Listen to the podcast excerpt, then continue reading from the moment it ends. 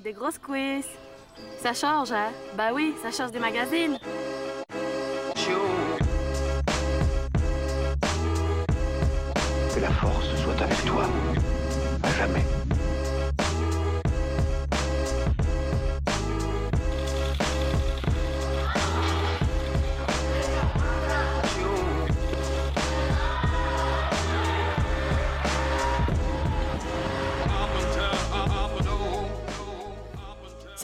Je suis heureuse de vous retrouver aujourd'hui pour un nouvel épisode de French Weightlifter, le podcast qui vous plonge dans l'univers de l'haltérophilie et du fitness fonctionnel français. Je vous emmène aujourd'hui du côté de Reims à la rencontre de Tina, une coach et athlète connue notamment pour avoir concouru aux Regionals deux fois, mais aussi pour être l'une des premières athlètes de ce milieu à avoir abordé ouvertement le sujet si sensible et personnel qu'est l'endométriose. Les ragnagnas, les règles, les fouf, l'invasion de l'armée rouge, les expressions ne manquent pas pour parler des menstruations, et pourtant le sujet reste extrêmement tabou. Je vous propose donc de profiter des connaissances de Tina pour faire le point sur les cycles féminins et l'impact de nos hormones sur la performance. Allez, let's go, c'est parti.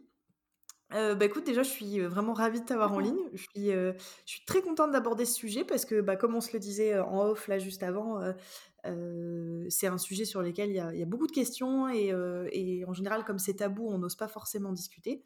Donc, je, je commencerai du coup euh, par dire tout de suite que voilà, on n'est pas médecin, qu'on n'a pas une expérience médicale à proprement parler, qu'on va plus parler d'un retour d'expérience et de toutes les recherches, euh, notamment de ton côté que tu as pu mener. Et puis, euh, j'espère qu'on pourra apporter le plus de réponses possibles à tout le monde. Mm. Voilà, et du coup, pour, pour introduire tout ça, je vais te demander si tu veux bien te présenter. Ben, bonjour, ben, merci Cyrielle hein, de m'avoir. hein. Ça me fait également très plaisir de pouvoir un petit peu parler de tout ça, en sachant que voilà, ça reste quand même un retour d'expérience de tout ce que moi j'ai pu voir de par de par mon métier et puis de par les recherches en fait qui sont tout de même assez. Enfin, on, trouve toujours de nouvelles choses, donc en fait, on, finit jamais de chercher. Et donc moi, je suis Tina Mouiglin, je suis coach sportif. Coach sportif euh, CrossFit aussi. Hein, euh, j'ai fait quelques quelques compètes en CrossFit et, et voilà, tout simplement, avec une spécialisée, une spécialité quand même euh, santé, euh, bien-être, euh, où, euh, où c'est vrai que je tends de plus en plus par rapport à ça, de par en fait l'expérience, de par moi mon ressenti et puis de, de, de ce que je vois au quotidien en fait. Vraiment une peut-être une dominante plus sport santé. Bien que rien n'empêche euh, d'avoir la performance avec la santé, bien sûr, mais euh, et c'est vrai qu'on a souvent tendance à tomber dans des dérives euh, de trop. Tout en excès en fait est mauvais. Donc arriver à revenir un peu sur des bases, des bases saines. Quoi. Voilà. D'accord. Bah écoute, c'est c'est bien d'avoir recadré parce que euh, alors moi j'ai fait mes petites recherches donc j'ai l'impression de, de te connaître un petit peu à travers certaines choses, même si euh, c'est certainement tu as beaucoup de choses à m'apprendre. Euh, j'ai vu que tu avais fait les regionals plusieurs fois notamment. Ah ouais, c'est vrai. donc c'est vrai qu'on on pourrait se dire au premier abord que tu es plutôt un profil compétitrice et comme tu disais plutôt performance. Mais par ailleurs, par exemple, je regardais sur ton Instagram et il y a aussi beaucoup de, beaucoup de recettes, beaucoup de, de sujets euh, Mm, autour de l'alimentation, justement, healthy, le végétal, etc. mm, mm, mm. Euh, donc tu as un peu cette double casquette quelque part, une expérience de la, de la compète, de la grosse Oui. compète même Oui, d'ailleurs, oui, la grosse compète. Oui. et en même temps cette sensibilité, euh, on va dire, comme on se disait tout à l'heure, vraie vie quoi. Oui, parce qu'il faut pas non plus oublier que, ma- enfin malgré tout, même la compétition, c'est pas euh, 100% de, de la vie, quoi. Ni ni 90 ni 80%, ça reste quand même euh, minime en termes de de d'occupation au quotidien en fait. C'est pas comme on n'est pas athlète euh, de haut niveau. Il y en a qui peuvent en vivre et c'est très bien, mais c'est pas notre métier en fait. C'est pas notre métier. Il faut arriver aussi à à remettre les choses un petit peu dans leur contexte et puis surtout se dire comment je peux durer. Et comment je peux durer Il y a beaucoup d'athlètes qui font des coups d'éclat et au final, alors c'est jamais facile d'être au top niveau, hein, mais c'est plus facile d'être au top une fois que de durer en fait, que d'y être sur du long terme.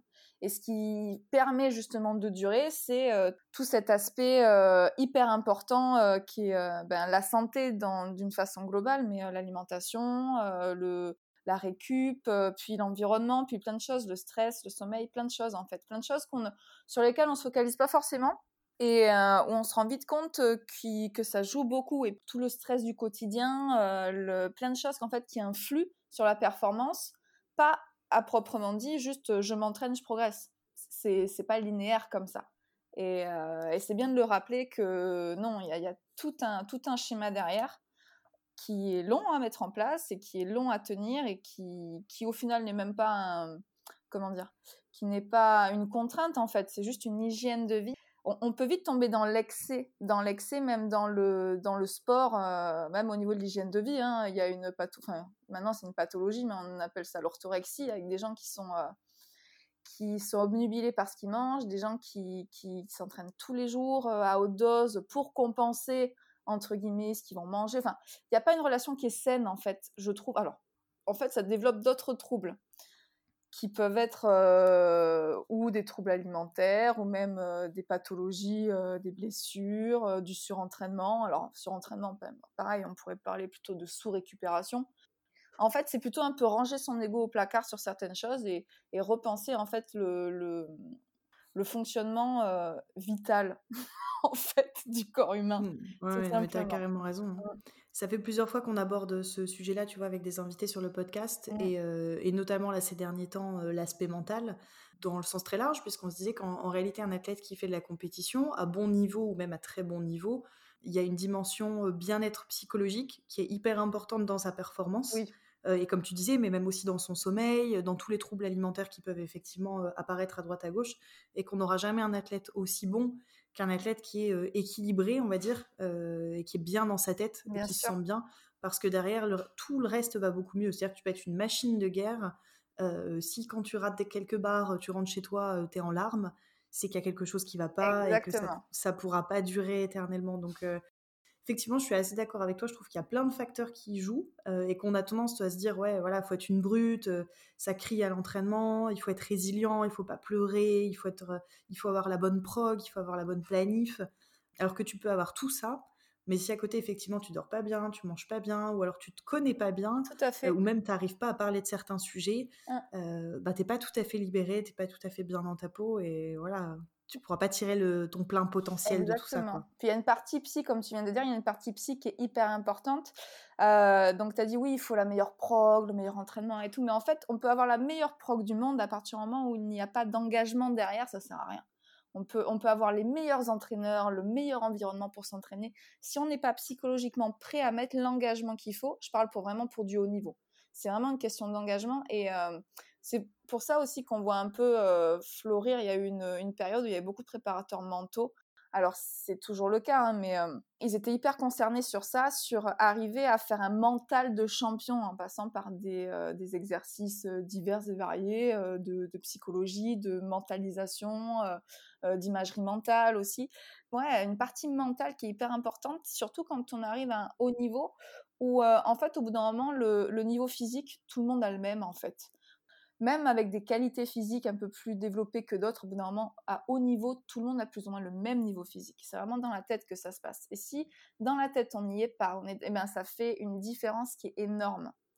Et euh, tant sur la performance que du coup sur le bien-être et compagnie. Et c'est vrai que souvent, c'est des gens qui au final vont, euh, vont aller de frustration en frustration. Alors qu'à la base, enfin, faut pas oublier non plus pourquoi on fait ça. À la base, quand même, le sport, même si on aime la compétition, même si on aime la performance, on fait ça parce que ça nous plaît, en fait. Au-delà d'être en santé et tout, alors bien sûr, hein, c'est une partie qui est hyper importante, mais parce que ça nous plaît et qu'on se sent bien. Et quand on arrive justement à cette, dans ces travers, en fait, c'est qu'il faut se poser les bonnes questions. Et souvent, on remet en cause ce qui doit pas être mis en cause on remet en cause ou, euh, ou l'entraînement ou le coach. Alors ça peut être ça, hein, bien sûr, hein, mais c'est aussi euh, arriver à se remettre en, question euh, soi sur bah, l'hygiène de vie, sur même bah, l'hygiène mentale en fait. Et puis il y, y, a une charge mentale quand, on est, quand on est athlète et puis de n'importe quel niveau au final. Hein, et la charge mentale, c'est pas que quand on est sportif, c'est pour tout le monde, qu'il faut arriver à, canaliser en fait. Une pression, une charge. Et, et ça, pareil, c'est un gros travail, arriver à, à lâcher prise en fait. Et c'est ça qui fait la différence, enfin je pense, hein, pas que, mais entre deux athlètes qui auront le même niveau physique et celui qui sera peut-être bridé mentalement en fait. Voilà. bon, on pourrait en parler longtemps. Parce que bah, là, ça recoupe un petit peu avec le sujet donc qui nous intéresse aujourd'hui. Tu vois, mmh. c'est, je trouve que tout ce qui est petit, petites choses féminines, on va dire, oui. et autres, ça reste vraiment dans le domaine du tabou. tu vois, j'ai l'impression que voilà, on parle, on n'aime pas trop parler des règles, on n'aime pas trop parler non plus du mal-être à l'entraînement ou des choses comme ça, mmh. ou, parce qu'on est tout de suite dans la honte du jugement. Alors qu'en fait, moi, je trouve que voilà, les personnes qui arrivent à verbaliser leurs angoisses ou leurs questions ou leurs C'est choses. super important. Mmh. Ouais, elles arrivent du coup à trouver des solutions et il y a plein de gens extrêmement bienveillants en plus qui, qui souvent sont là aussi pour aider et si tu arrives à, à, les solliciter au bon moment, ils peuvent t'apporter des choses. Mais ce qui est sûr en tout cas, c'est qu'en les communiquant pas, on, on, reste un petit peu coincé parfois dans certaines choses. Bien sûr. Ce qui m'amène à ma toute première question du coup. Mmh. Donc je vais te poser quelques questions sur des généralités hein, au ouais. début. Euh, la première, elle est toute simple, c'est est-ce que tu peux nous expliquer un petit peu ce qu'est le cycle menstruel et comment ça fonctionne? Alors, ben, le cycle menstruel, en fait, il faut, il faut penser, euh, je vais pas dire paléolithique, mais euh, la base en fait du, du, corps de la femme. Alors non, c'est réducteur. J'ai les féministes qui vont me tomber dessus. C'est pas, c'est pas la base du corps humain, du corps de la femme, mais en tout cas, on est les seuls euh, êtres, en tout cas, à pouvoir porter la vie. Donc, euh, tout simplement, en fait, le cycle menstruel, c'est ni plus ni moins. Alors à la puberté, parce que bon, petite fille, non, hein, mais dès que dès qu'on commence euh, à entrer en puberté, c'est ni plus ni moins que le résultat de la préparation en fait de la nidation. Donc en gros, l'utérus qui se prépare à recevoir une grossesse. Donc quand il n'y a pas grossesse, eh ben on va, on va évacuer en fait ce, ce, ce, nid qui aura été, qui aura été construit. Donc là c'est comme si je parlais à un enfant, hein, mais en gros c'est avant, donc il y a plusieurs phases en fait dans, dans un cycle, ça on en parlera plus, plus tard. Il y a quatre semaines en général, hein, il y a des cycles qui sont plus ou moins courts, plus ou moins longs, mais si vraiment on schématise, on dit qu'il y a quatre semaines, où tu as donc plusieurs hormones qui, qui agissent en fonction du cycle, en fonction du temps. Et en fait, nous, on a la capacité, hein, et c'est à ça que servent les, les ovaires, à avoir un ovule. Donc, quand on ovule et que cet ovule n'est pas fécondé, eh ben forcément, on va l'évacuer. Donc en fait, on prépare la couche interne de l'utérus en vue d'une éventuelle grossesse. La couche s'épaissit et quand ben, elle ne reçoit pas en fait simplement euh, la, fin, la grossesse, elle s'évacue avec les saignements. Et c'est pour ça qu'on saigne euh, tous les mois quand il n'y a pas grossesse. Et quand, quand il n'y a pas non plus un, traitement hormonal derrière ou euh, qui, qui, agit en fait justement sur, sur cet axe-là. Donc naturellement, voilà. On n'est pas enceinte, on saigne. c'est tout. Et tous les mois, c'est comme ça. Génial. Ouais, super nouvelle, ouais, super nouvelle.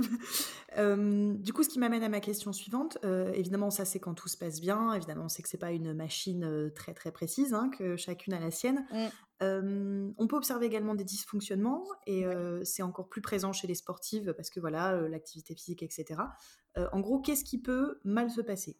Qu'est-ce qui peut varier d'une femme à une autre, etc. Alors, plein de choses. En fait, alors pour les sportives en tout cas, on, retrouve euh, une aménorrhée en fait qui est assez euh, importante chez les sportifs de haut niveau et en particulier chez les sportifs d'endurance et euh, qui sont dans des, des, sports à catégorie de poids ou même qui demandent en fait une, un aspect esthétique ou peu de masse grasse.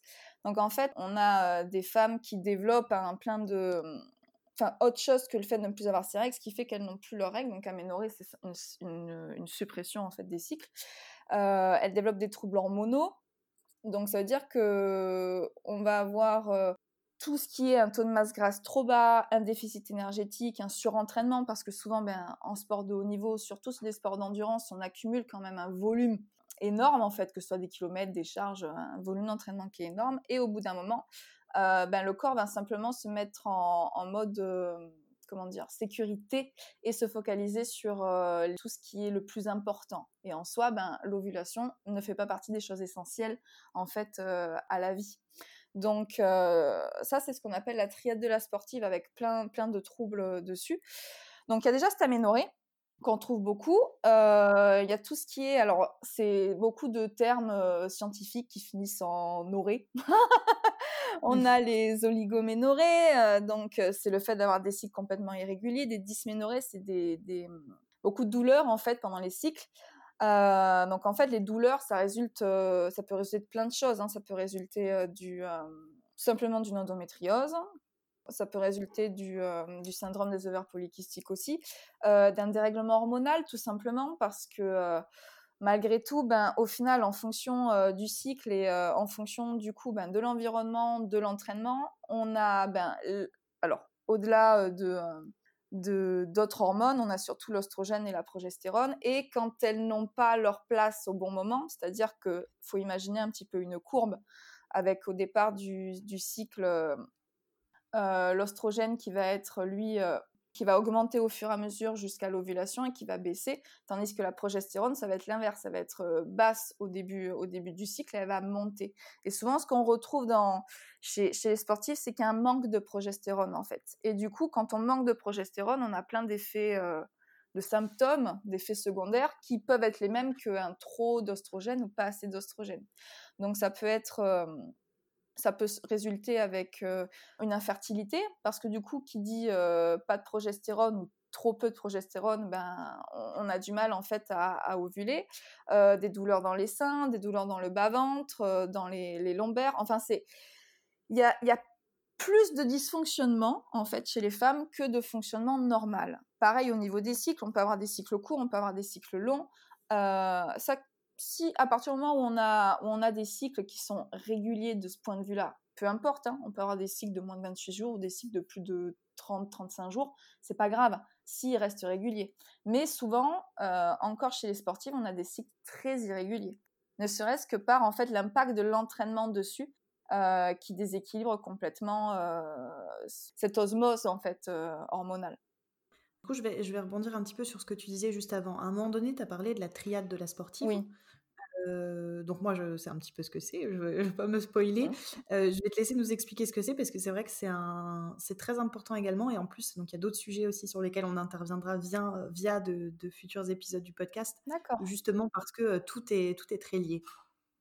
Mais la triade de la sportive, c'est quelque chose qu'on retrouve depuis, euh, depuis longtemps. Hein, et le problème, c'est qu'avant, on, normalisait en fait euh, le fait de ne plus avoir euh, ses cycles, de ne plus avoir ses règles chez une femme euh, hyper sportive. Pour eux, c'était normal et c'est vrai que c'était tombé dans le, ben, malheureusement dans la normalité dans les, sports d'endurance, donc dans l'ultra trail, dans le triathlon, à chaque fois des sports où le temps d'effort était important. Donc en fait, la triade de la sportive, ça prend plusieurs paramètres en compte. Donc, il y a une modification du cycle due euh, ben, un déficit énergétique. C'est la première chose qu'on voit parce que ben il y a une balance énergétique qui se fait de par l'entraînement et de par ce qu'on mange. Et quand il y a trop d'entraînement, entre guillemets, hein, euh, il y a plusieurs phases de surentraînement. Hein. On va dire qu'il y a deux niveaux de surentraînement.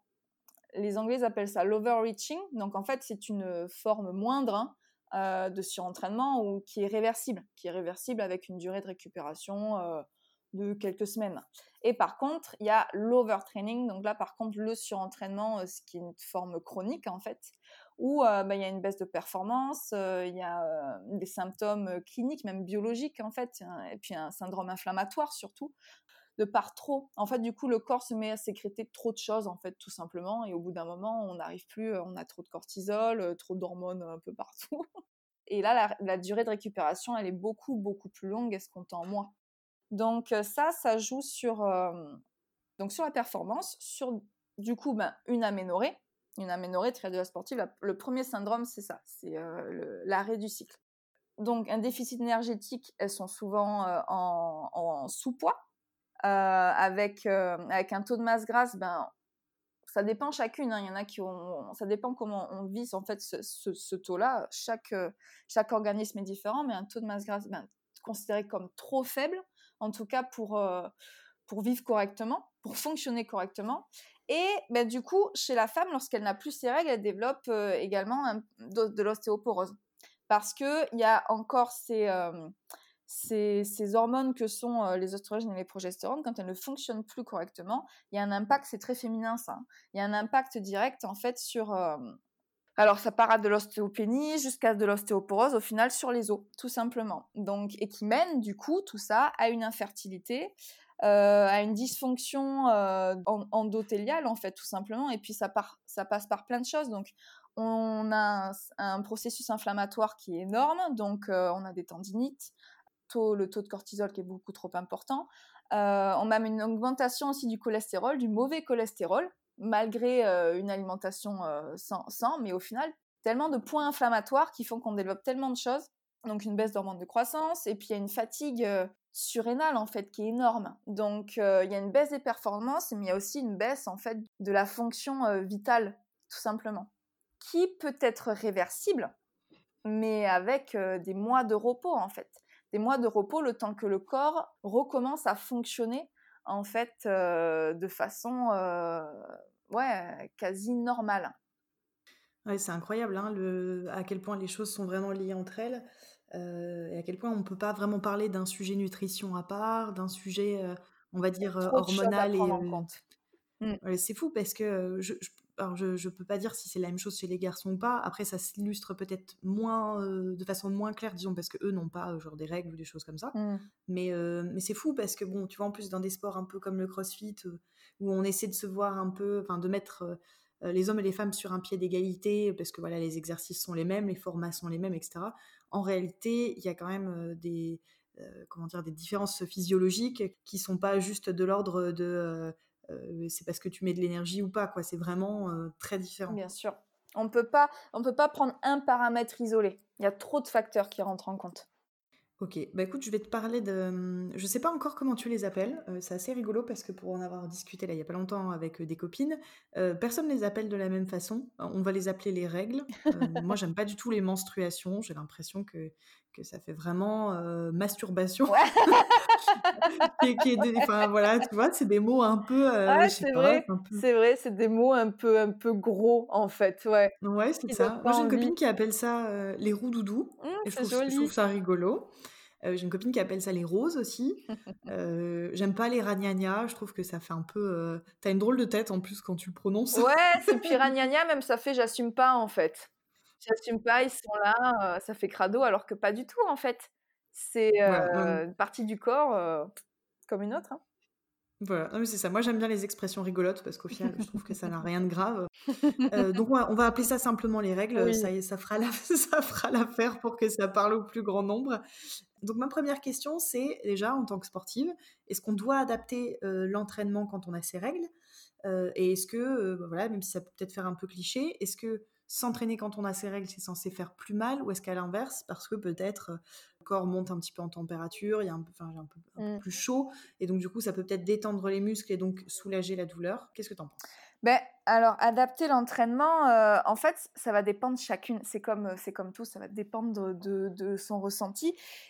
Alors, ça, ça, on peut débattre. Hein. Ça va dépendre du ressenti, en fait, vraiment de l'entraînement au-delà de, est-ce qu'on a ses règles ou pas, c'est en fonction de la forme. On peut être en super forme, et dans ce cas-là, pourquoi adapter? En fait, faut faire à l'instant T en fonction de, comment on se sent. Si au contraire on se sent bien, bah, ça serait dommage de, se brider et de se dire ah ben non, euh, je vais aller plus cool alors qu'en fait euh, je me sentais en super forme. Donc bien sûr que si en revanche euh, on a un syndrome prémenstruel euh, qui est quand même assez euh, marqué, donc ça veut dire que ça peut être même 15 jours avant, hein, avec des seins qui gonflent, de la rétention d'eau, un ventre qui gonfle, des crampes au niveau lombaire, des crampes même au niveau pelvien tout simplement. Donc là, bien sûr qu'on va adapter. Bien sûr qu'on va adapter, ça serait dommage en fait de se faire mal simplement parce qu'on a envie de faire. Donc en général, lorsqu'on a des douleurs, ça se situe essentiellement au niveau du au niveau de la zone pelvienne, mais bon, ça peut quand même remonter jusqu'en haut du ventre. Donc en général, on évite tout ce qui est flexion de buste, en fait, tout ce qui est abdos, euh, tout ce qui est relevé de jambes, euh, flexion de buste euh, vers, le bas, on, évite. Pas d'impact non plus. Il n'y a rien de pire, je trouve, que les impacts pendant cette période. Après, ça dépend chacune comment on le vit, mais la course à pied. La course à pied, tout ce qui est saut, corde à sauter, ça on oublie on oublie complètement parce que, ben, en fait, malgré tout, même avec les meilleures chaussures du monde et même avec le meilleur amorti du monde, on aura toujours un impact quand même qui fera que ben on, va se tordre, je pense, on va commencer à cramper, on va se tendre. En tout cas, moi, c'est mon ressenti. Je sais que pendant cette période, tout ce qui est impact, j'évite simplement parce que ben ça fait trop mal, quoi. Donc, ça va vraiment dépendre de la sévérité des symptômes qui vont influer sur les perfs plus que le changement physiologique, en sachant que il n'y a rien de pire que de ne rien faire. Il vaut mieux bouger. Tu disais, est-ce que l'entraînement soulage les douleurs? Alors, je dirais que oui. Je dirais que oui, il les soulage, mais bien entendu, ça dépend de ce qu'on appelle entraînement. Il vaut mieux bouger, il vaut mieux être active avec, euh, par exemple, du cardio euh, basse intensité. On peut faire du vélo, euh, de la marche, même du renfort. Du renfort qui sera pas forcément axé au, niveau, niveau du ventre ben, qui sera bien occupé, mais on peut, on peut faire un peu du travail d'isolation ailleurs, pas tout ce qui est mouvement polyarticulaire, ou malgré tout, ben, on va solliciter les abdos en fait. Dès qu'on va solliciter les abdos, on va solliciter le ventre et bon, donc euh, voilà, je pense que vraiment le plus important, c'est de bouger parce que de par mon expérience, de par ce que j'ai vu, on se sent bien mieux. On, fait circuler en fait. Alors on fait pas circuler le sang euh, ailleurs que là où il doit aller, mais euh, on bouge et au final, ben, ça permet de, soulager un peu tout ce qui est adhérence, de délier un petit peu les, fascias aussi qui ont tendance à être hyper crampés. et, le fait de rester du coup assise ou en chien de fusil, c'est encore pire même si je sais que c'est la dernière des choses dont on a envie de bouger, au contraire, être active, bien entendu, euh, c'est relatif hein, euh, l'activité, mais être active, c'est beaucoup mieux. La station debout même, la station marché, elle est même moins, euh, elle fait moins mal que la station assise recroquevillée. Mm. Oui, et puis tu as probablement un aspect mental, même si c'est pas la priorité, hein, mais quand tu es à l'entraînement, tu vois des gens, tu discutes, tu te changes un peu les idées. Quand tu as des douleurs qui ne mm. sont pas, voilà, qui te paralysent pas, j'entends, bon, ben, le fait de se concentrer sur d'autres choses, de... c'est sûr que si tu es chez toi avec un bouquin ou devant la télé et que tu as mal, t'as pas grand chose auquel te raccrocher. Voilà. Alors que quand tu vois du monde, tu bouges, tu es tout de suite un peu plus dans une dynamique qui te permet euh, d'oublier. quoi. Ça aide un petit peu aussi à, prendre une petite récréation dans la douleur, on va dire. Et du coup, je, pareil, hein, je repars sur ce que tu disais, puisque ça va être la suite logique. là, on a parlé d'adapter l'entraînement pendant les règles. Est-ce que tu peux revenir un petit peu sur cette partie, justement, comment, comment est-ce que les règles impactent la performance sportive au cours d'un cycle complet? Alors oui, ben, c'est vrai que malgré tout, elles, impactent. Alors, elles impactent, il faut, aussi savoir que, bon, on va dire que lors des échéances sportives, comme les championnats du monde, les Jeux olympiques, bon, des médailles d'or ont été gagnées et des records ont été faits par des femmes à toutes les phases de leur cycle. Donc, il ne faut pas non plus se dire, euh, faut pas non plus, ben tiens, que mentalement on se dise, ah, j'ai calculé, je suis dans telle semaine, du coup, ben il y a moyen, je peux autant me donner des excuses que me dire, tiens, je vais y aller. Donc, on a, on va poser les bases. En fait, on a quatre, ben, comme j'avais dit tout à l'heure, on a quatre semaines. En général, on dit qu'on a deux phases plus ou moins dans, le cycle. On a la phase folliculaire, donc la première quinzaine en fait du cycle, quatorzaine, hein, on va dire, et euh, la deuxième phase qui est la phase euh, lutéale. Moi, je dirais plutôt qu'il y a quatre phases en fait. Il y a quatre semaines. La première phase qui est la phase des règles, donc la première semaine, qui en général dure un peu moins de 7 jours, mais ça peut durer au moins 7 jours.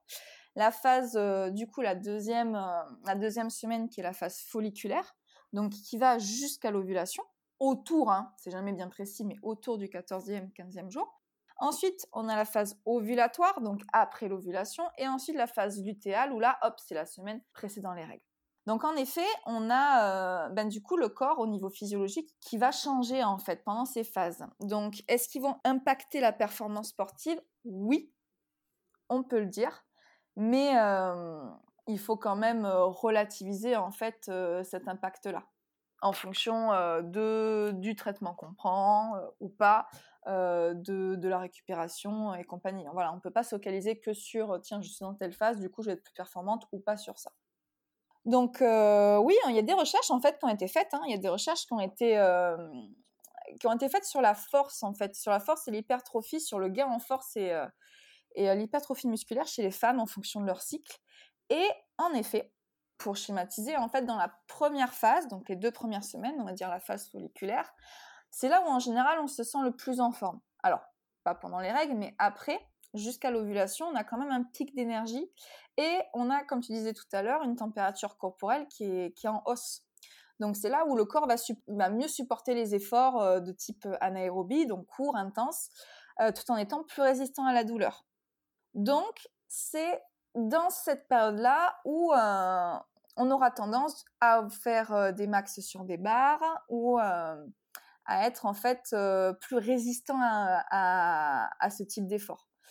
Donc en gros, il y a une capacité à gagner en force et en masse musculaire qui serait un peu plus importante durant la phase folliculaire. Et ça, c'est avéré avec une étude sur les deux phases chez les mêmes femmes et il y a eu une nette différence. Donc ça peut s'expliquer euh, en termes de dommages musculaires, en termes de récupération, parce que du coup, pendant cette période, on a aussi euh, une sensibilité accrue à l'insuline.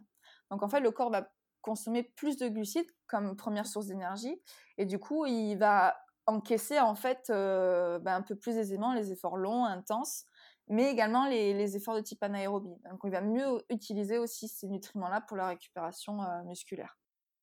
En général, cette première phase, phase du cycle jusqu'à l'ovulation, c'est là où on se sent plus en forme. Donc, c'est peut-être aussi dans ces périodes-là où on va pouvoir bah, adapter l'entraînement ou sur des barres lourdes ou sur sur des, sur des entraînements un peu plus longs, sur du travail d'endurance de l'aérobie pure.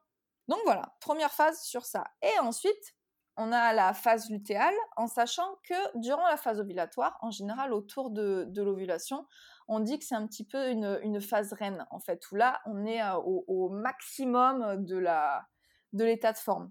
Donc en fait, on a encore, on a toujours euh, des niveaux de résistance à l'effort qui sont euh, hauts, mais en revanche, à partir de ce pic du coup euh, ovulatoire et jusqu'à la fin de la phase lutéale, on a un pic d'ostrogène. Donc ce pic d'ostrogène en amont de l'ovulation va chuter brutalement. Et ce qui va se passer, c'est que lorsqu'il y a cette chute d'ostrogène, on a une, ça, ça influe en fait sur notre souplesse articulaire et ligamentaire.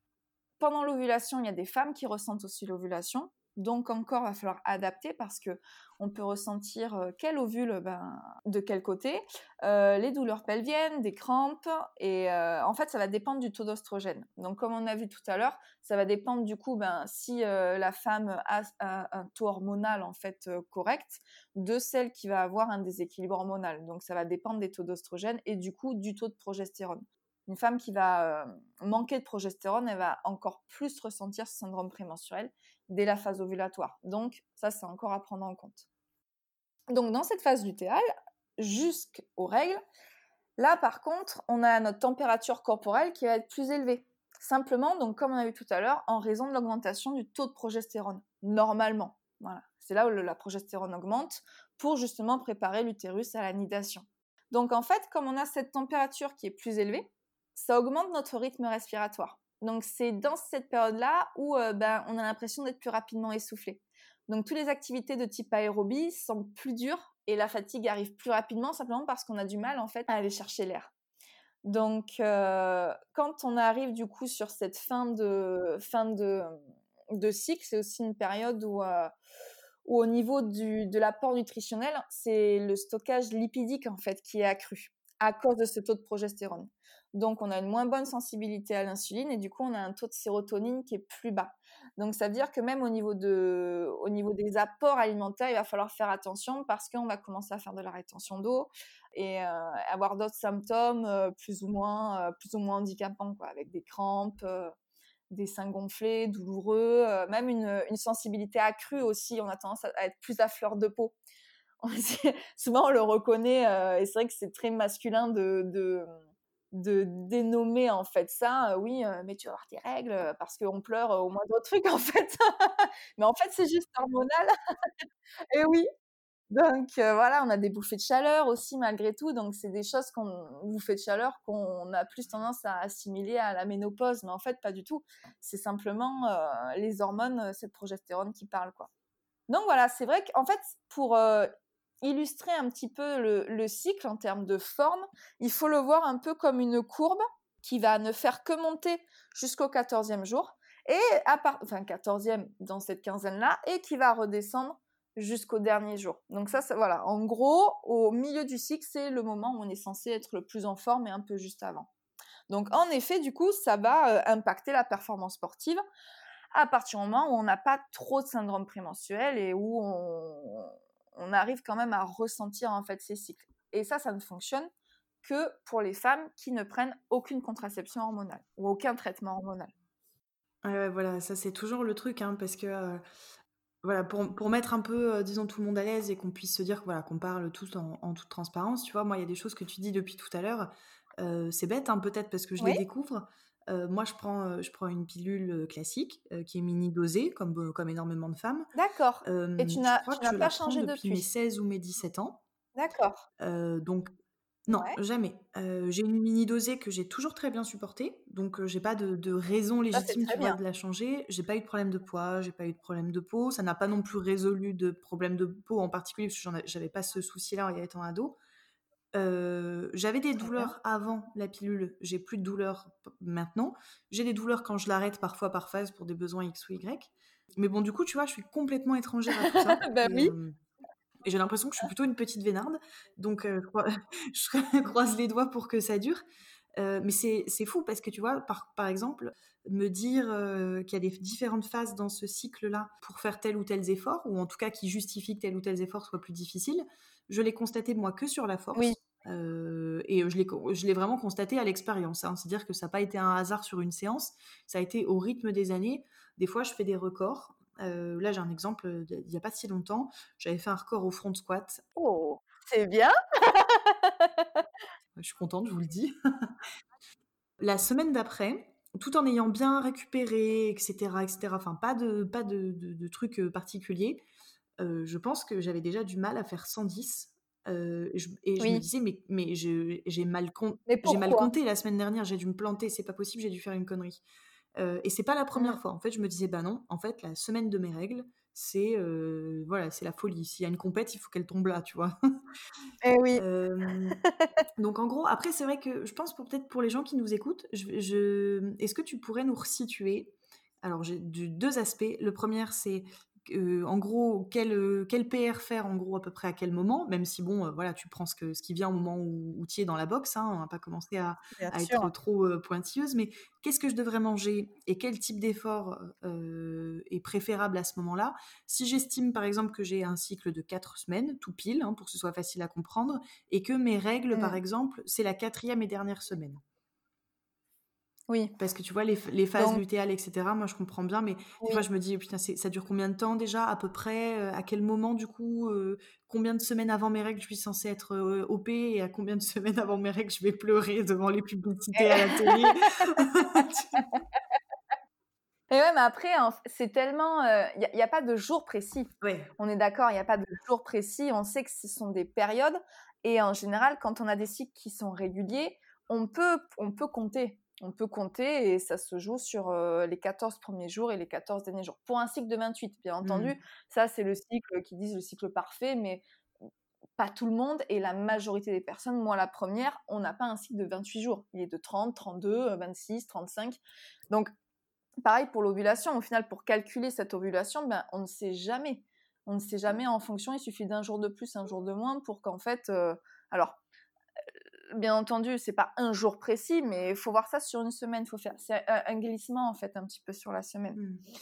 Donc euh, quoi quoi manger? Alors faut faut pas non plus tomber dans la dérive du euh, il y a eu il y a eu ça ça a été très à la mode euh, ben maintenant voire il y a quelques temps ça s'appelle le, le, cycle sensing où en fait c'est quoi manger en fonction des cycles du en fonction des phases pardon du cycle menstruel alors, je trouve ça assez réducteur en fait. Je trouve ça assez réducteur parce que certes, on est d'accord que en fonction de la phase, on va euh, apporter, comment dire, on va utiliser des pardon, on va utiliser des nutriments de meilleure façon ça c'est fait, ça ça a été acté, expérimenté, ça on est d'accord.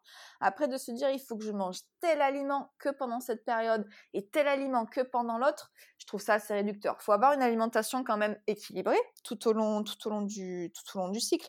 Après pourquoi pas forcer un petit peu plus sur des aliments qui sont riches en fer ou en zinc à une telle période ou dans une autre période sur des aliments plus de féculents par exemple pourquoi pas. Un truc, moi, que j'ai testé, j'ai testé pendant un an et demi et, euh, que je, sur lequel je suis toujours actuellement, hein, mais où j'ai vraiment, euh, vraiment vu une, une, une, sacrée amélioration pour réguler les cycles. Donc ça, par contre, alors, ça a marché sur moi, ça a marché sur quelques personnes que je connais qui l'ont essayé. Euh, et puis ça peut pas faire de mal. C'est le, le seed cycling, où en fait, c'est manger des graines Dit comme ça, ça paraît complètement euh, illuminé en fait, mais euh, vraiment ça fonctionne. Manger des graines en fonction de son cycle.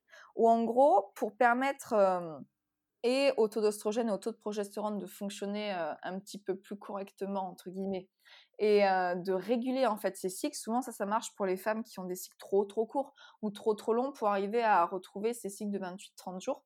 Donc, les 15 premiers jours du cycle, on va tous les jours donc tous les jours le matin, peu importe la forme, enfin le moment où en tout cas on va, on va les consommer, il faudrait manger des graines de lin et des graines de courge. Une cuillère de graines de lin, une cuillère de graines de courge moulues, c'est super important parce que si on, ne moue pas les graines et tout de suite, pareil, on ne peut pas en moudre une grande quantité et le garder parce qu'en fait, elles vont perdre toutes leurs propriétés. Il faut les moudre tout de suite, donc bon, avec un moulin ou, ou, un mortier. Donc, graines de lin, graines de courge, qui ont en fait des, euh, vertus hein, euh, au niveau euh, des vitamines, mais même au niveau hormonal. les 15 premières semaines. Et les 15 dernières semaines, par contre, ça va être une cuillère de graines de tournesol et une cuillère de graines de sésame. Ou ça, pareil, du même principe, on les moue avant et on les consomme, peu importe. Matin, midi, au soir, comme ça, peu importe. Et moi, j'avais des cycles longs, j'avais des cycles de plus de 35 jours. Et au fur et à mesure, chaque mois, alors, pas au bout du premier mois, bien sûr, mais au bout de, de 4-5 mois, chaque mois, ça a reculé d'un jour. Donc en fait, au bout plus, c'était 34, 33, 32. Et là, actuellement, depuis que je le prends, donc ça fait, ben voilà, comme j'ai dit tout à l'heure, ça, fera presque deux ans, c'est plus d'un an et demi. Et ben ça m'a régulé mes cycles. Donc ça, pour celles, en tout cas, ça fonctionne. Donc quoi manger en fonction du cycle Pour celles qui ont des cycles irréguliers, ça fonctionne pas au bout de un mois, bien sûr, mais ça impacte en tout cas, euh, ça impacte ça. Donc, si vous voulez faire des recherches, vous tapez euh, site cycling, vous trouvez plein, plein, plein de trucs euh, qui vont tous dire la même chose, hein, avec toutes les vertus des graines dessus. Donc après, pour tout ce qui est aliments conseillés, mais comme on l'avait dit au départ, c'est vrai que dans la phase folliculaire, on va consommer un peu mieux tout ce qui est glucides. Donc pourquoi pas des féculents en plus grande quantité et puis surtout ne pas oublier les, vitamines en fait. En général, les femmes qui connaissent le syndrome prémenstruel ou même pour réguler correctement le cycle, c'est souvent des ou qui ont une carence en fait en quelque chose, plus tout le reste. Hein. Mais les, les, vitamines du groupe B, la vitamine B6, la vitamine B6, c'est super important chez les femmes et on n'en mange jamais assez. Et surtout, les végétariens et les végétaliens n'en mangent pas parce qu'en fait, on en retrouve principalement ben, dans le jaune d'œuf, dans la viande. Donc, vitamine B6, le fer, le zinc aussi, énormément, pour reconstituer en fait les, stocks sanguins. Également des aliments qui sont riches en, protéines, mais quand je dis riches en protéines, il ne faut pas non plus penser protéines animales tout de suite en fait. On mange, des légumes, malgré tout, il y a, des protéines dans les légumes, des protéines dans les champignons, dans toutes les légumineuses, dans tout. Donc en fait, tous ces acides aminés, ils sont nécessaires au, au futur sécrétion hormonale, quoi, dans cette première phase. Et il ne faut pas non plus se dire, mais comme du coup, en général, autour de, pendant les règles, on fait de la rétention d'eau, on prend au moins un ou deux kilos, et eh ben ils font pas non plus se priver. Et eh ouais. Donc voilà, on se prive pas trop parce que le corps, au contraire, il a besoin d'être chouchouté en fait pendant cette période. Donc voilà, on mise sur les bons glucides, des bons lipides, des aliments riches en vitamines. En fait, c'est ni plus ni moins qu'une alimentation équilibrée. Peut-être forcer un petit peu plus sur les glucides parce que ça va être en fonction de l'entraînement aussi. Quelqu'un qui est sédentaire, par exemple, n'aura aucun intérêt à accorder en fait son alimentation en fonction parce qu'il va falloir qu'il mange équilibré tout le temps. Alors, ça ne veut pas dire qu'il faut manger déséquilibré quand on fait du sport, mais si on adapte en fait son entraînement en fonction, on aura tendance à du coup, ben, la, première, la première phase du cycle, si on commence à faire des entraînements longs avec de l'aérobie pure ou du travail cardio euh, en tempo sur, des, sur de l'endurance, en fait, il faudra ben, manger plus de glucides. Mais en fait, c'est normal. C'est peu importe la phase du cycle sur laquelle on est. Et par contre, dans la phase ovulatoire, mais ben là, euh, oui, comme du coup, ben, on a une sensibilité à l'insuline qui est un petit peu plus basse, euh, on fera peut-être un peu plus attention à tout ce qui est glucides, index glycémique haut. Donc, on garde toujours les index, les, les, glucides pardon à, à IG bas. on mise beaucoup sur les crucifères parce que tous, les crucifères, tous les légumes verts, euh, les choux, les brocolis, en général, ils sont riches en. C'est, ça s'appelle le, glutathion, je crois. C'est un antioxydant qui aide à éliminer en fait l'excès d'ostrogène. Tous les bodybuilders, ils mangent beaucoup de brocolis euh, mmh. aussi pour ça sûrement. Donc euh, les légumes aussi, parce que malgré tout, on cherche à basifier en fait l'organisme. Et, et, voilà, beaucoup, beaucoup de légumes verts à feuilles, même pour éviter tout ce qui est rétention d'eau, tout ce qui est ballonnement, et des aliments riches en magnésium. Ça aussi, souvent, euh, c'est ce qu'on retrouve euh, bah, déjà chez les femmes et encore plus chez les sportives. Euh, on perd énormément de sels minéraux, mais on perd énormément de magnésium. Et quand on, a ces règles aussi, on perd du magnésium et euh, c'est pour ça qu'on est souvent fatigué en fait. Donc des aliments riches en magnésium ou pourquoi pas prendre un supplément en magnésium, bien entendu de bonne qualité, euh, pour limiter un peu voilà, un risque de, de, syndrome prémenstruel en fait, qui est plus des, désobligeant qu'autre chose quoi. Voilà à peu près tout. En fait, c'est un peu réducteur de dire il faut manger telle chose à tel moment. Il faut, il faut manger équilibré tout le long. Faut manger équilibré tout le long et adapter bien entendu l'alimentation en fonction de l'entraînement. Mais là, c'est encore, euh, on parle encore d'autre chose. Là, on sort en fait du, euh, de quoi manger en fonction du cycle. Ok. Ce qui m'amène du coup à, à, me poser quelques questions plutôt sur la programmation. Donc dans le cadre d'une programmation individualisée, c'est-à-dire que j'ai un truc vraiment euh, cousu humain euh, pour moi, est-ce qu'il faudrait essayer de faire correspondre les mésocycles ou les microcycles avec le cycle mensuel de la personne? Comme par exemple intégrer les phases de Dilo de durant la phase lutéale, par exemple, par rapport à ce que tu viens de dire mmh. Ben oui, ça peut être intéressant pour, pour une femme qui justement est, est, très sensible à ça. Bien sûr, ça peut être intéressant. Alors, faire aussi attention donc, comme on a vu dans la phase folliculaire euh, où on est censé être en. J'insiste sur on est censé mmh. être en bonne forme. C'est pas parce que euh, on, est dans cette phase qu'on est censé être fatigué, parce qu'il y a tellement d'autres paramètres qui font qu'on est cuite. Mais oui, ça peut être intéressant, mais en même temps, ça peut aussi brider un petit peu euh, les cycles, parce qu'en général, des cycles de force, ils sont sur 6 à 8 semaines. Donc au final, cycler sur 4 semaines, ça voudrait dire qu'on aurait 3 semaines de, de d'entraînement progressif plus une semaine de deload. Donc c'est-à-dire qu'on on, obligerait presque un petit peu à avoir trois semaines, une semaine de deload, trois semaines, une semaine de deload en fonction. Euh, alors ça, ça marche vraiment sur euh, sur les entraînements de type euh, anaérobie pure, tout ce qui est donc force pure, force max et et alors et tout ce qui est travail de, puissance aussi. Donc, comme en altéro, où on a beaucoup de travail d'explosivité, en général, l'explosivité, ça passe aussi par, par la forme. Ce qui est révélateur de la forme, c'est quand on n'a plus de grippe et quand on est quand on n'a aucune explosivité. Donc ça, faire attention peut-être en fonction du, euh, des pourcentages euh, du, euh, des forces max, du pourcentage de travailler en fait pendant cette période, pendant cette phase, cette phase folliculaire, enfin en tout cas ces trois premières semaines. Pareil pour tout ce qui est travail travail de type, alors je vais pas dire de type endurance, mais tout ce qui est course à pied, vélo, euh, natation, enfin d'entraînement long, ou peut-être on va plus se focaliser sur euh, des, des, efforts euh, anaérobie en tout cas, ou capacité, enfin pas capacité aérobie, mais d'arriver à, à, maintenir, en fait, faire des, des, efforts de type VMA, de type PMA, des, des efforts sur l'allure, du travail intermittent, et peut-être avoir toujours ben, une quatrième semaine où on va euh, bah, déjà attention aux blessures aussi malgré tout à partir de la troisième, quatrième semaine parce que comme on l'a vu euh, à cause de cette chute d'ostrogène, ben, on développe une souplesse euh, malgré nous, hein, mais on est plus sujet aux, blessures en fait à, cause de, ce pic. Et pourquoi pas, mais ça, je trouve que ça briderait un petit peu en fait l'entraînement. Ça voudrait dire qu'à chaque fois, on aurait une semaine on s'obligerait à avoir cette semaine-là. Je pense qu'il faudrait quand même garder euh, tout ce qui est rappel un petit peu dynamique quand mmh. même dans cette semaine, euh, dans cette phase euh, lutéale. Donc baisser les pourcentages, mais avoir quand même un, travail, un travail de vitesse, un travail de pliométrie, de rebond, de d'explosivité en fait, sans, sans passer par des charges lourdes. Où là par contre on solliciterait beaucoup trop le système nerveux et puis, puis le corps dans son ensemble, qui est déjà occupé à autre chose en fait ça se fait, je pense. Hein. Tu vois, moi perso, j'ai ça. Euh, je me fais des cycles sur trois semaines, une semaine, euh, parce que j'ai besoin de faire des deloads fréquents. Parce que plus les cycles sont longs et puis plus, euh, plus surtout on arrive vers les échéances des compétitions, donc les, les cycles sont de moins en moins de reps, c'est de plus en plus lourd. Donc on en parlait tout au début, mais l'engagement émotionnel il est, il est beaucoup plus important. Et ces semaines de deload très régulières. Moi, en tout cas, perso, elles me font énormément de bien. Et, je, perds, je perds rien en une semaine. Donc, euh, chaque fois, au contraire, ça me fait du bien sur le système nerveux. Je récupère bien. J'ai aussi besoin de couper. Et ça me permet, à l'inverse, de mettre plutôt en fin de semaine, pendant trois semaines, par exemple, des petits tests. Euh, et de me dire, allez, sur trois semaines, je rajoute un ou deux kilos à chaque fois. Et d'avoir plein de petites réussites régulières, tu vois. Euh, moi, j'ai fait ce choix il y a déjà. ça doit faire une, plus d'une saison parce que ça marche très bien pour moi. ce qui m'empêche pas d'inscrire méso, microcycle, etc. dans le cadre de macrocycles, voilà, vraiment bien planifié par rapport aux échéances.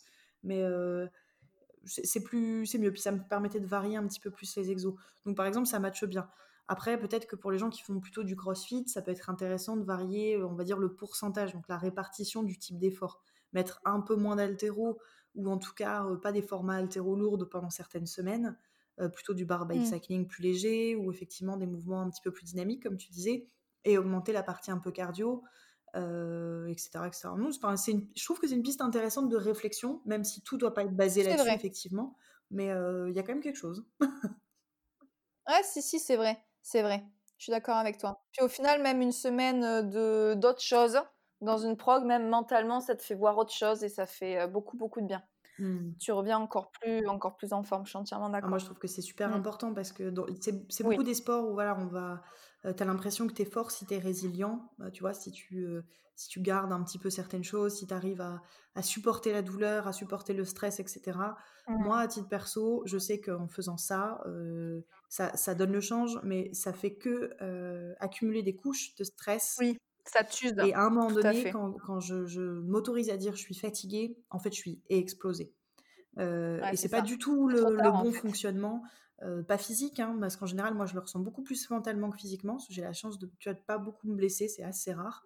Je me connais bien aussi maintenant depuis, depuis tout ce temps. je fais beaucoup de prophylaxie également. Mais c'est plus l'émotionnel, moi, mmh. parce que voilà, c'est vraiment le moment où je me dis, des fois, je devrais faire des bonnes barres ou des choses comme ça. Et je ne sais pas pourquoi, mmh. la magie, elle opère pas. Et en fait, je sais très bien pourquoi. C'est parce que psychologiquement, il...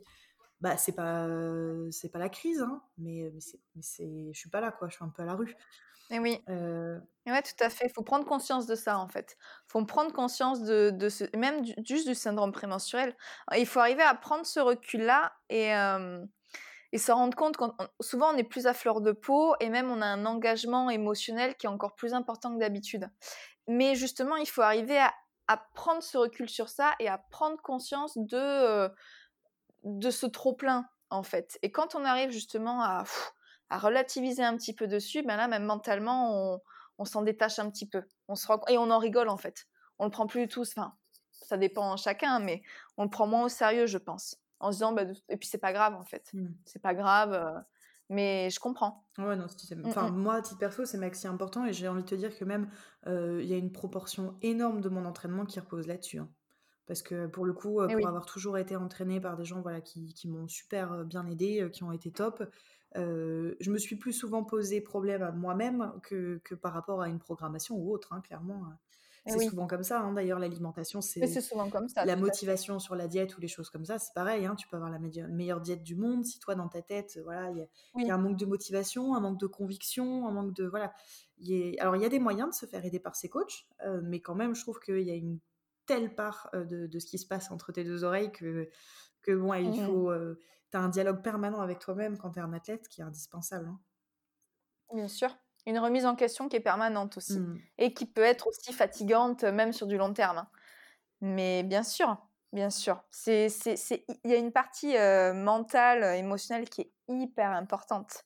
Arriver à faire justement la paix en fait avec cette charge mentale. Mais c'est un combat du quotidien hein, de toute façon. Hein. Et puis j'ai l'impression que c'est très féminin justement cette question de, de charge mentale. Ou alors après ça dépend, mais où on, a tendance, alors c'est peut-être euh, bah, peut-être qu'au final c'est les hormones, hein, on ne sait pas, mais où, justement on a tendance à prendre les choses très à cœur, voire des fois trop à cœur.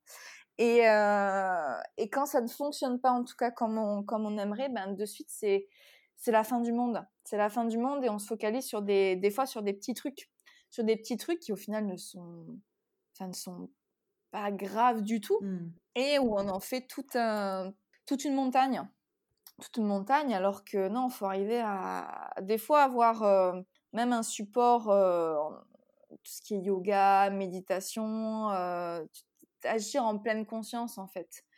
Avoir ce travail là-dessus, ben, je pense que ça permet justement de canaliser en fait justement cette émotion et de la canaliser en émotion positive. Parce que souvent, ben, on a tendance à... Même c'est oppressant en fait, c'est oppressant et c'est usant de, de sans cesse... de, de, de, de, pas je vais pas dire pas de le prendre trop à cœur, mais d'être d'être sous pression en fait comme ça. C'est ça qui use au-delà, je pense que c'est usant plus mentalement que physiquement presque. Ah oui, mais c'est sûr. Mais, et puis ça se recroise, tu vois, avec ce que beaucoup d'athlètes m'ont dit là sur les, sur les podcasts, c'est que avoir un équilibre dans sa vie globale, c'est capital pour avoir une réussite sportive parce que il faut toujours qu'il y ait un versant qui puisse en compenser un autre.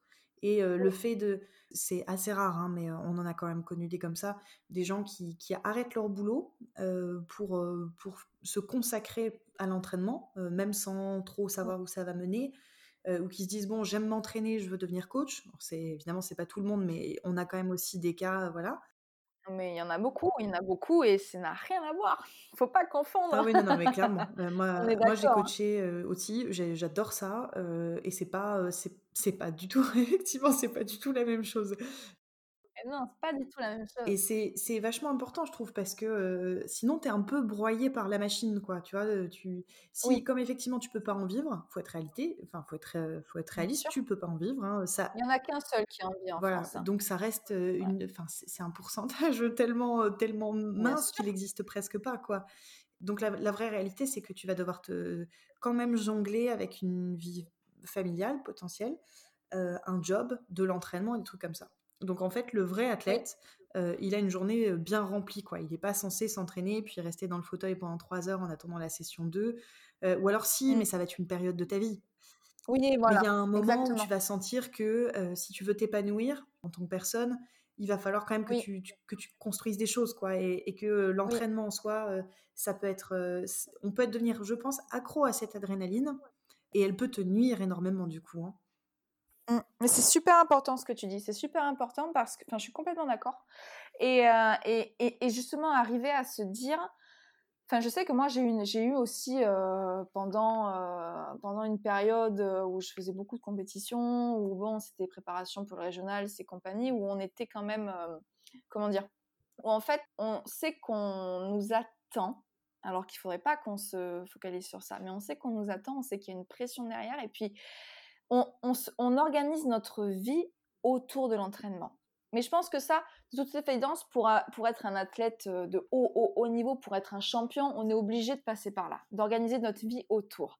Par contre, quand on fait ça, on a souvent tendance à confondre être un bon athlète avec être une bonne personne. Alors déjà, ça n'a strictement rien à voir. Mais comme au final, on vit par ça, eh ben, le moindre truc nous fait que on, comment dire, on se le perçoit comme, euh, comme réducteur uniquement sur notre personne, alors que pas du tout. Enfin, ton entraînement n'est pas toi. Ton entraînement n'est pas toi, euh, comme ton, ton métier n'est pas toi. Il faut, il faut arriver, en fait, c'est presque, presque philosophique, hein, mais il faut arriver à se recentrer sur euh, qu'est-ce qui, qu'est-ce qui me fait vivre, qu'est-ce qui fait que je m'épanouis et qui je suis concrètement, en fait. Je ne suis pas la personne euh, sur ce podium, je ne suis pas euh, la personne. Enfin, c'est ni plus ni moins qu'une facette en fait, et euh, il faut pas qu'on le qu'on le réduise en fait. C'est un peu, je pense que c'est un peu une histoire d'ego. Le problème de, de l'ego, alors c'est pas forcément réducteur en termes de avoir la grosse tête, mais c'est une fierté qui fait que on se on se réduit à cette à cette, cette faculté-là, à cette qualité-là. Ou dans ce cas-là, on dit, mais quand, quand on demande à quelqu'un qui il est, il lui dit oui, je suis sportif, oui, je suis, je suis médecin, peu importe. Il dit mais on, ne te demande pas ce que tu fais, on te demande qui tu es, tu vois. Mmh. Et d'arriver, et du coup, qui va répondre? Me dit bah, je suis quelqu'un de positif ou non, je suis, je suis quelqu'un de, de manuel. Il dit oui, mais voilà, il faut pas se se résumer à quelque chose. Et c'est ça qui est, qui, est, hyper important, surtout quand justement on fait quelque chose à fond comme ça. donc ne pas se résumer à ton entraînement, toi en tant qu'athlète, euh, ne te résume pas en tant que personne. Et déjà prendre conscience de ça, ça fait une sacrée différence sur le plan mental, sur le plan personnel. Mais c'est super dur parce qu'on le prend tellement pas cœur. Et, euh, et encore une chose, c'est qu'il faut aussi se dire, mais qu'est-ce qui te fait manger tous les jours? C'est pas ton entraînement, c'est pas la compétition qui te fait manger. Donc au final, tu passes peut-être, alors c'est pas c'est pas des sacrifices parce que tu aimes faire ça. Mais il faut pas non plus euh, oublier que euh, ce qu'il faut construire c'est toi et c'est ce qui se passe chez toi. Et ça dans n'importe quelle discipline, à n'importe quel niveau, ce qui se passe chez toi c'est le plus important et, c'est ce qui va te faire euh, perdurer. Parce que malgré tout, ça va ça va durer, ça va pas durer toute ta vie non plus ta carrière de sportif. Malheureusement, hein. Mais développer autre chose à côté, s'épanouir à côté, s'épanouir en tant que personne et sur plein d'autres aspects, hein, c'est hyper important et au final, c'est ce qui te permet de durer. Parce que tu peux vite tomber dans un burn-out sur, alors, un, un surentraînement, mais un surentraînement qui sera, qui sera presque mental au final. Et, c'est super important justement d'arriver à faire la part des choses entre les deux et de se, alors je vais pas dire de pas se prendre au sérieux sur ça, mais de se dire que toute évidence, ce qui me fait gagner ma vie au jour d'aujourd'hui, c'est pas ça. Donc il y a beaucoup beaucoup trop de monde, je trouve. Hein, ça, on pourrait en parler beaucoup aussi. Hein, mais beaucoup trop de monde qui se prend trop au sérieux sur ça et qui se focalise trop sur ça. Et c'est le, problème des réseaux aussi. Hein, des réseaux, de machin, mais pareil, de mettre une photo sur le réseau et d'avoir 10 000 sponsors derrière. Oui, mais ça va durer combien de temps? Mais au final, qu'est-ce que tu auras construit à côté Qu'est-ce qui va te permettre de durer? Je doute qu'à 60, 70 ans, ah, ben, tu puisses avoir justement gagné quelque chose en fait à, avoir à avoir accumulé une petite entre guillemets une petite fortune une petite notoriété ou même ou même une, une carrière sportive sur quelques années plus au final, qu'est-ce que tu auras construit à côté qui te permettra de, vivre et d'être épanoui à côté? C'est super important. Mais c'est très bien que tu le dises. Mmh. Et je suis peut-être un peu, me suis eh, peut-être un peu éparpillée, hein, mais non, mais c'est intéressant quand même, hein, parce que c'est vrai que bon, tant qu'on l'a pas vécu, euh, en tout cas comme toi, tu vois, à, cette échelle-là, c'est assez difficile d'en témoigner avec, euh, voilà, avec la même euh, la même réalité, quoi. Euh, bah, écoute, je vais, mmh, on arrive déjà vers, vers la fin. Je vais revenir sur un sujet, mmh. euh, puisque tu as régulièrement communiqué dessus ces, ces, derniers temps. moi, je trouve ça très bien. D'ailleurs, bravo, parce que je sais pas comment toi tu le vis et tu nous le diras dans un instant, mais je trouve qu'il faut quand même un petit peu de courage parce que c'est un peu tabou, c'est très intime. Donc, je trouve ça chouette que tu aies, que que pu nous en parler. Donc, c'est en l'occurrence l'endométriose est-ce que tu peux nous expliquer déjà un petit peu ce que c'est, puisque c'est, on a déjà du mal à parler des règles, alors parler de ça, t'imagines? Ah bah oui, et il y en a plein qui connaissaient pas. Ah ouais, mais je, je suis pas, je suis pas étonnée, je suis pas étonnée. Moi, je, je sais qu'il y a aussi beaucoup de gens qui m'ont dit, mais c'est le truc de Laetitia Milo. Bon, tu vois, alors au moins c'est bien parce que ça veut dire que ça existe parce que les gens en parlent. Sinon c'est c'est là, mais je sais pas, c'est latent, on l'a pas vu quoi. Ouais, tout à fait. C'est tout à fait. Et, euh, et, malgré tout, c'est dommage de, que ce soit si, euh, alors, si tabou et qu'on n'en parle pas, parce qu'au final, ça existe depuis X temps. Hein.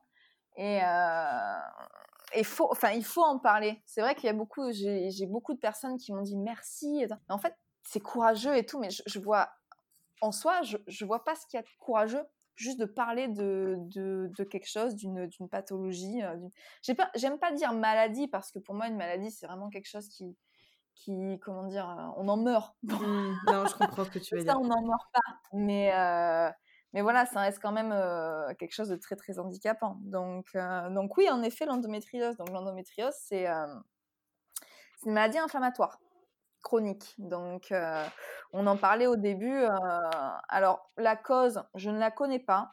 Et les causes sont encore inconnues. Il y a plusieurs pistes hein, qui, ont été, qui ont été développées hein, sur ça. comment Qu'en est-il? Ça peut être la piste immunitaire, donc justement euh, une réponse euh, immunitaire et inflammatoire de l'organisme face à quelque chose. Mmh Ça peut être génétique aussi, euh, peut-être que voilà, il y dans dans dans il y a un caractère familial, mais ça ça ça agit également même d'un point de vue génétique sur sur certains aspects physiologiques. En général, il y a des femmes qui sont plus propices entre guillemets à, à être atteintes que d'autres.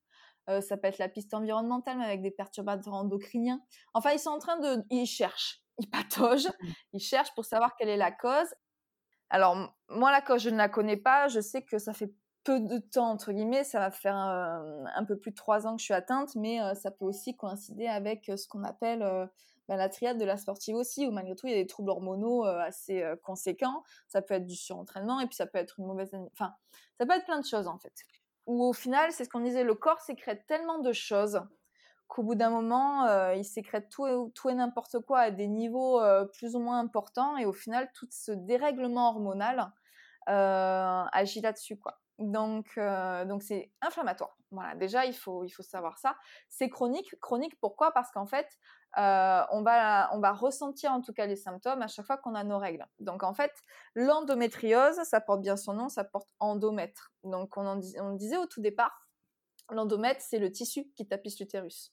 Donc c'est le tissu qui, qui, permet, c'est la couche interne qui permet la Donc sous l'effet des hormones au cours du cycle, donc qui sont en général les, oestrogènes, l'endomètre s'épaissit, donc en vue d'une grossesse, et donc s'il n'y a pas fécondation, il saigne. Donc ce sont les règles.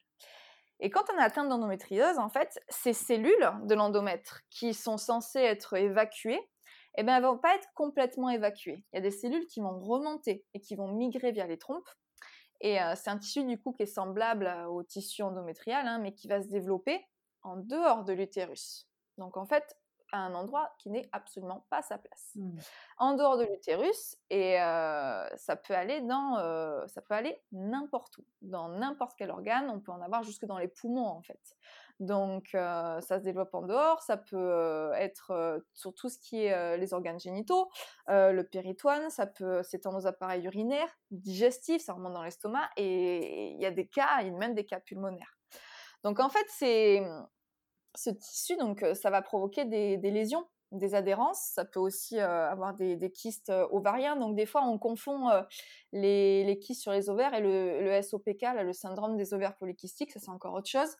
Euh, qui, euh, euh, qui aussi ont des, adhérences, du coup, dans les organes colonisés, ce sont des endométriomes.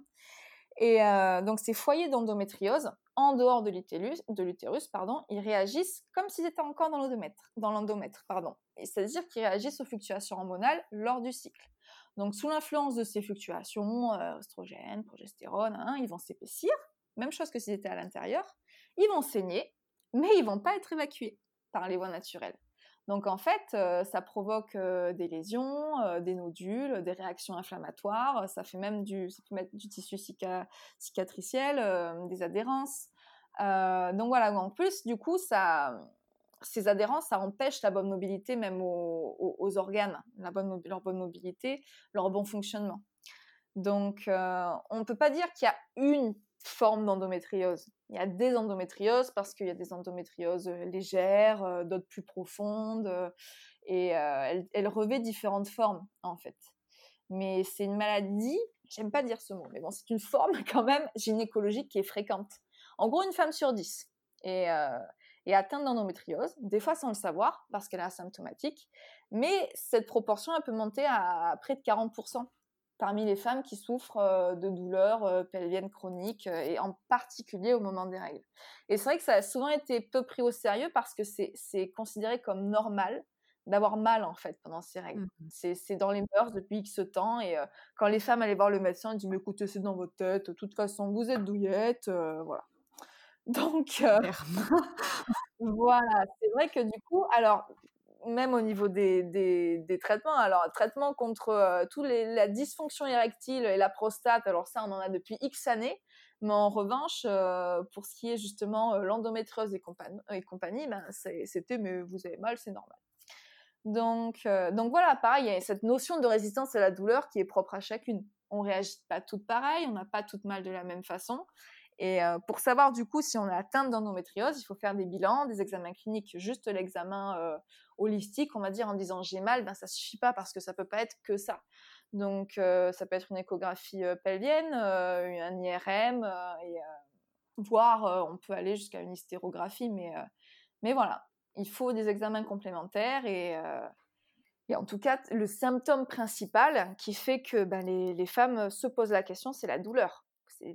Une douleur. Euh, enfin, personnellement, en termes de douleur, c'est c'est comme si j'accouchais tous les mois, en fait, en termes de, de contractions. C'est les mêmes contractions euh, que qu'un accouchement. Et bon, alors, en général, tu as quelques enfants dans ta vie, voire un, voire pas, et quand on a un tous les mois, voilà, c'est un peu handicapant au quotidien. Je peux, je peux pas te dire que je comprends, je peux te dire que, que, que je, que je l'imagine, mais euh, c'est mmh. tellement, ça, ça me semble tellement éloigné de ce que tu dois vraiment vivre que bon ben, je peux pas te dire chapeau parce que c'est pas comme si c'était une performance que tu avais choisie.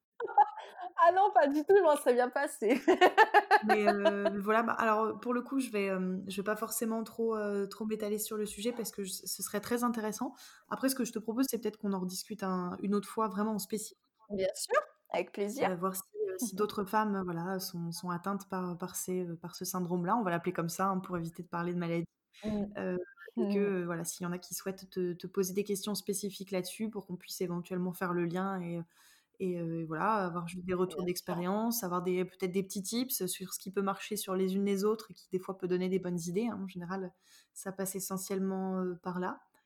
Bah, en tout cas, j'étais très très contente d'avoir d'avoir pu échanger avec toi là-dessus. Alors, ben moi aussi, partager. On a dû donner plein de mots un peu, un peu barbares, mais bon, c'est quand même difficile de, de, tout vulgariser. Bien sûr. Bah, comme d'habitude, je remettrai tes références et, et, les moyens de te contacter éventuellement à chaque fois dans la bio ou dans, les, dans les commentaires en dessous de, de, la vidéo ou du podcast, un petit peu partout là où vous pouvez le regarder. Comme ça, s'il y a des gens qui ont des questions, voilà, qui, qui n'hésitent pas à revenir vers toi, à partager un peu leur expérience, à se rassurer éventuellement. Et puis, et puis voilà.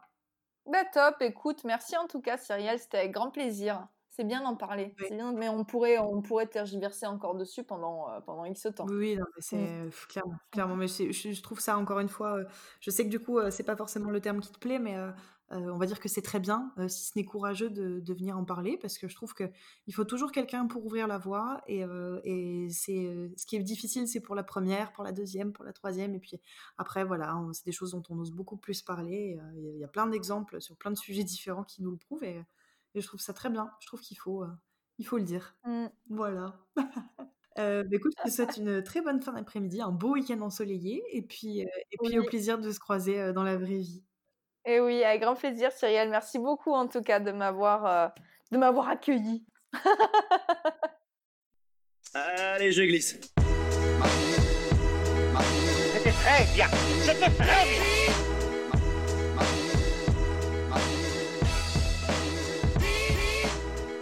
Merci, de rien. Au revoir, messieurs, dames.